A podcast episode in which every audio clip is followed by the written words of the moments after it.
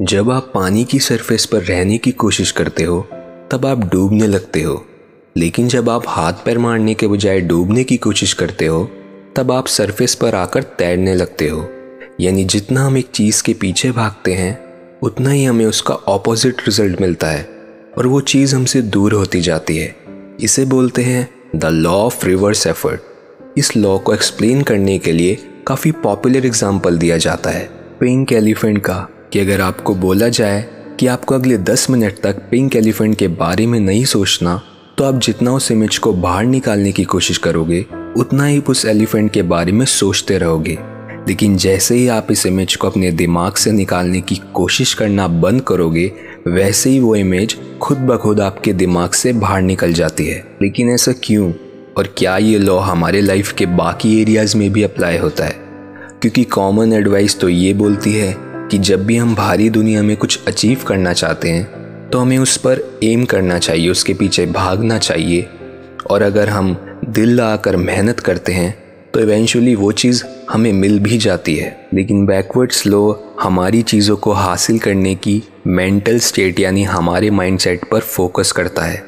ये समझो कि पॉजिटिव एक्सपीरियंस के पीछे भागना ही अपने आप में नेगेटिव एक्सपीरियंस है। जबकि नेगेटिव एक्सपीरियंस को एक्सेप्ट कर लेना एक पॉजिटिव एक्सपीरियंस है। यानी ये आइडिया कि जितना आप हर समय अच्छा फील करने की कोशिश करोगे, उतना ही आप उस फीलिंग को खोते जाओगे। क्योंकि इस तरह से एक चीज़ का पीछा करना इस फैक्ट को री करता है कि आपके पास पहले ही उस चीज़ की कमी है। और इस तरह से आप इस कमी की स्टेट को बार बार क्रिएट करते हो।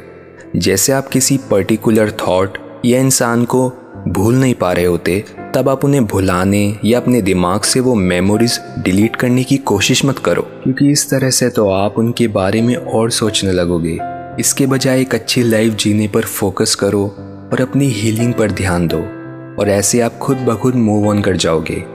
हम अधूरा या दुखी तब महसूस करते हैं, जब हम अपने प्रेजेंट सर्कमस्टेंसेस से डिससेटिस्फाइड होते हैं। जितनी ज़्यादा ये डिससेटिस्फेक्शन होगी, उतना ही हम दुखी रहेंगे। और अपनी करंट प्रॉब्लम से कभी बाहर नहीं निकल पाएँगे।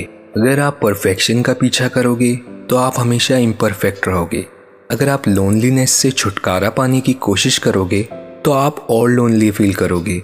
अगर आप सोने की कोशिश करते रहोगे तो आपको नींद नहीं आएगी। लेकिन अगर आप नेगेटिव चीज़ों को एक्सेप्ट कर लो तो आप पॉजिटिव फील करोगे। लोनलीनेस को एक्सेप्ट करने से आप अकेले में भी खुश रहोगे। तो इसलिए हैप्पी सक्सेसफुल या हेल्दी बनने की इतनी कोशिश मत करो। आप बस एक अच्छा इंसान बनने और एक अच्छी लाइफ जीने पर फोकस करो और ये सारी चीज़ें आपको खुद ब खुद मिल जाएँगी। तो एपिसोड में इतना ही।